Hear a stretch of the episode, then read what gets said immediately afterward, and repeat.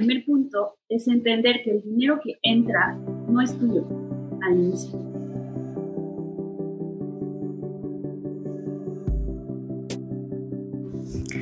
Hola y bienvenida a un podcast más de Tribu for Women, el podcast número uno para mujeres que quieren transformar su vida liberando su magia interna. Gracias a todas y cada una de las mujeres que nos escuchan para aprender y crecer. ¡Hey! ¿Cómo estás? Buenos días. Hoy estamos empezando con toda la energía, con toda la actitud. Este jueves, yo pensaba que era miércoles, no sé por qué estaba sintiendo que era miércoles. Bueno, hoy vamos a hablar contigo de un tema que es súper, súper, súper importante en tu negocio. Y es el módulo 3 del el Mastermind, ¿ok?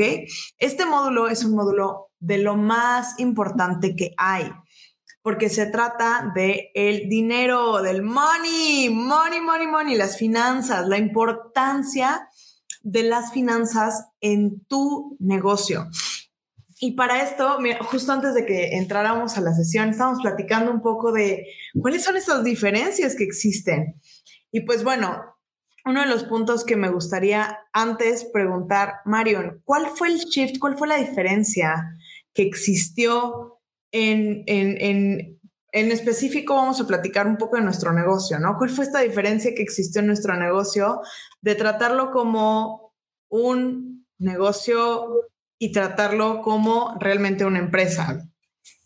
Ok, creo que el primer punto es entender que el dinero que entra no es tuyo al inicio. El dinero que entra no es tuyo el dinero que entra es, son las ventas, de ahí hay que pagar mercancía, de ahí hay que pagar a lo, mejor el contador, eh, publicidad, marketing, no sé, muchas cosas que pagar. Lo que queda, todavía de lo que queda hay que pagar impuestos y después puede ser tuyo. Y creo que uno de los errores es que como entra a nuestra cuenta como emprendedor, eh, y tenemos acceso, pues tendemos como a no hacer cuentas y ver mucho dinero entrando y entonces podemos cobrarnos o podemos ir a comprar lo que sea y, y no hacemos cuentas reales de cuánto realmente es nuestro.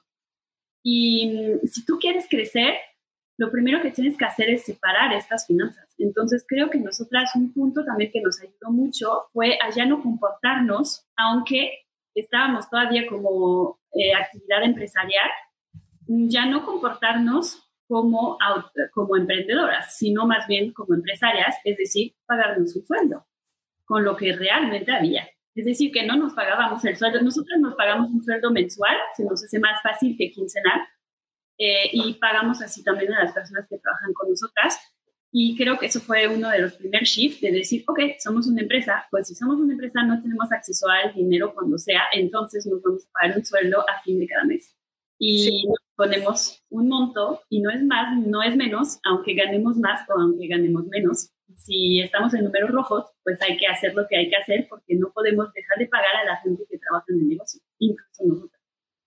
Eso es algo súper importante porque normalmente el error que cometen muchos entrepreneurs es toman dinero eh, o sea, el dinero entra a su cuenta directamente, está todo mezclado y al final es, tengo una, una urgencia y utilizo el dinero, ¿no? Y entonces meto un tarjetazo, nunca te das cuenta de cuánto está entrando, nunca te estás dando cuenta de cuánto está saliendo o en qué se está saliendo, porque de repente al final de mes dices, chin, o sea, necesito pagar un chorro de cosas el, siguiente mes o los siguientes durante el tiempo y no tengo cash flow, no tengo un, realmente una proyección de cuánto hay, de cuánto, y no te permite planear. Eso es un punto bien importante porque si tú quieres tener una empresa real, si tú quieres poder en algún momento solicitar un crédito, solicitar una línea, esto solamente va a suceder si tú puedes demostrar que eres confiable. O sea, si, ¿cómo, cómo crees que alguien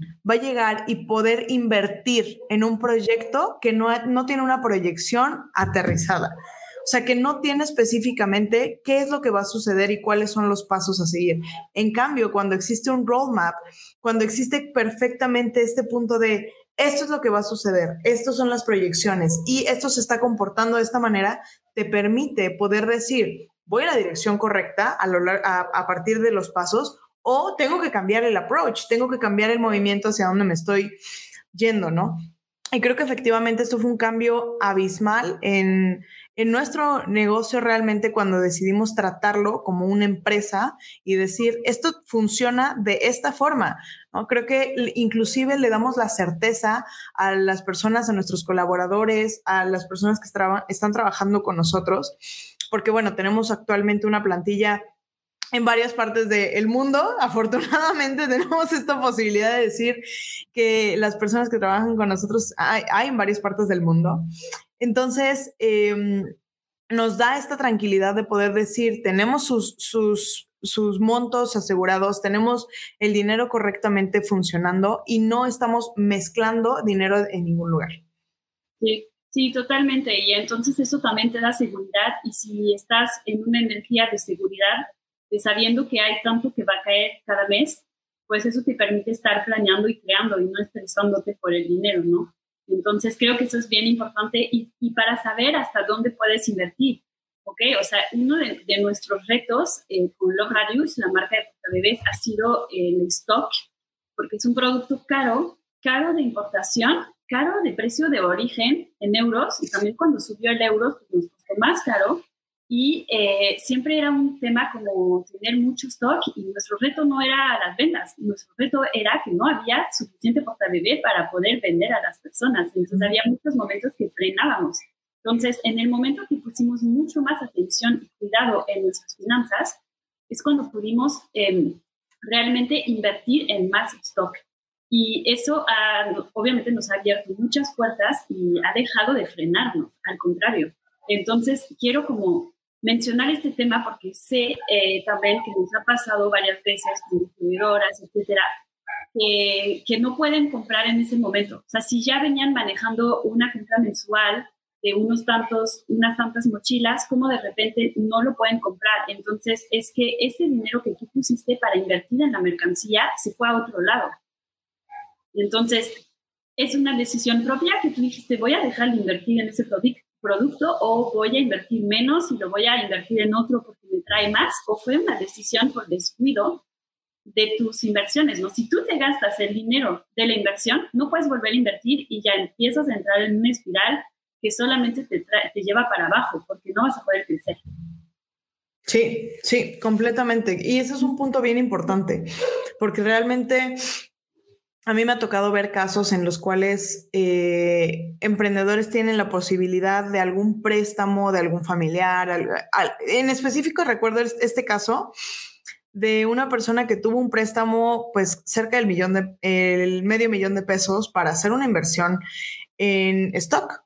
Y al final comenzó con este, con este stock, pero se fue comiendo la inversión. Se fue comiendo completamente esta inversión y al grado en que quedó con una deuda más eh, sin producto, ¿no? Entonces, realmente para mí fue algo súper, eh, muy, muy, muy fácil de, de observar el, el cómo estas decisiones, pequeñas decisiones, hacen grandes diferencias. Y a mí me queda claro que muchas veces el coco de, la, de las personas son las finanzas, porque se topan con, con formas de ver de, creer, de pensar acerca del dinero.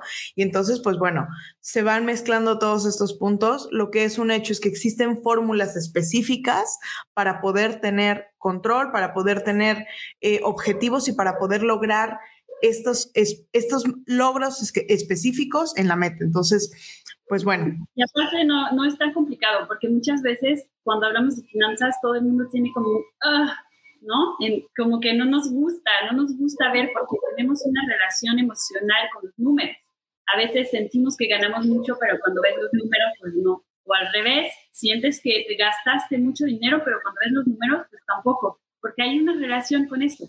Y en realidad no es tan difícil y sí le podemos agarrar gusto. Entonces, en este curso lo que nosotros queremos enseñarte es que hacer una proyección financiera no es nada complicado.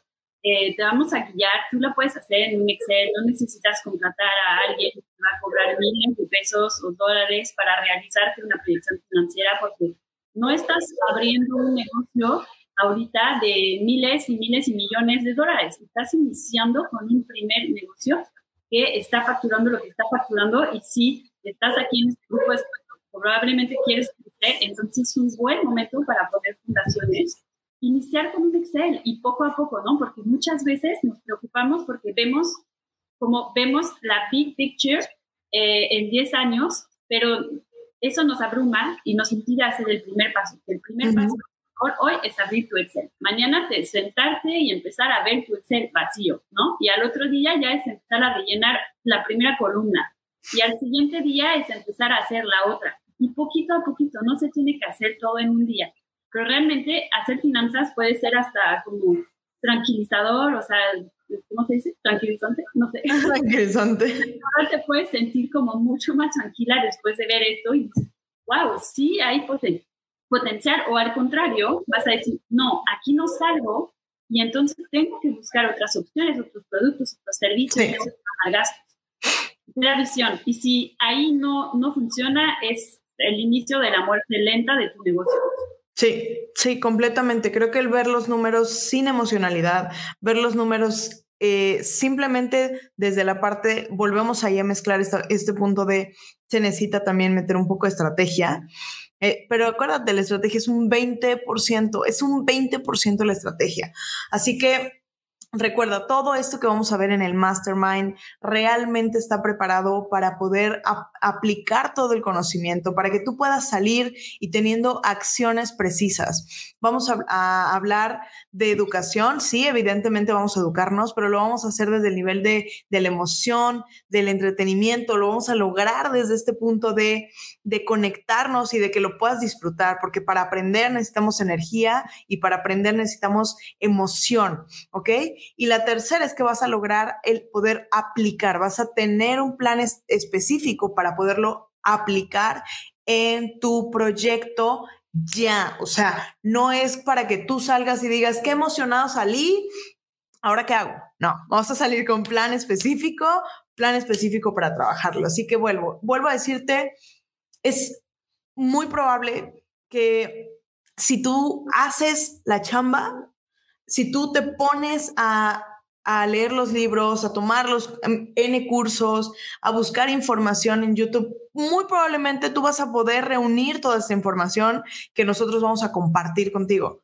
Pero lo que te voy a decir honestamente es el que lo hagas solo va a tomarte tiempo y va a tomarte dinero, va a tomar prueba y error. ¿Por qué? Porque al final de cuentas es eso. Nosotros en la vida vamos o aprendemos o ganamos, ¿ok? Entonces, cuando eh, aprendemos algo, podemos ir y de repente gastar tiempo, gastar dinero, gastar esfuerzos y muchas veces eso es, eso es agotante y no hay tiempo en el día a día, no hay tiempo en el día a día de, de, de ir con tanta prueba de error. Entonces, en este mastermind, la, gran ventaja que vas a tener es que vamos a acompañarte en este proceso. Vamos a acompañarte en este proceso para que tú puedas aplicarlo en tu negocio, para que tú puedas realmente vivirlo, hacerlo en body y pues bueno, tomando estrategias y específicas que ya funcionan, cosas que ya hay función. No hay forma, no hay cuestión de encontrar el hilo negro. No necesitas buscar el hilo negro. Ya está he dado. Es keep it simple, manténlo simple. Realmente ocupa tu tiempo y ocupa tu dinero en lo que realmente necesitas, que es hacer crecer y explotar tu negocio para poder compartir con las personas este regalo tan preciado que tú tienes. Así que vuelve vuelvo a decirte, checa, checa, checa la información del el Mastermind. Ve a ver la información del Mastermind. Lo necesitas para ti, para tu negocio, para crecer, para convertirte en la empresaria que quieres. Así que bueno, vuelvo a decirte, módulo 3, finanzas, buenísimo. Mil gracias, Mario. Nos vemos mañana. Vamos a hablar del módulo 4 del Mastermind.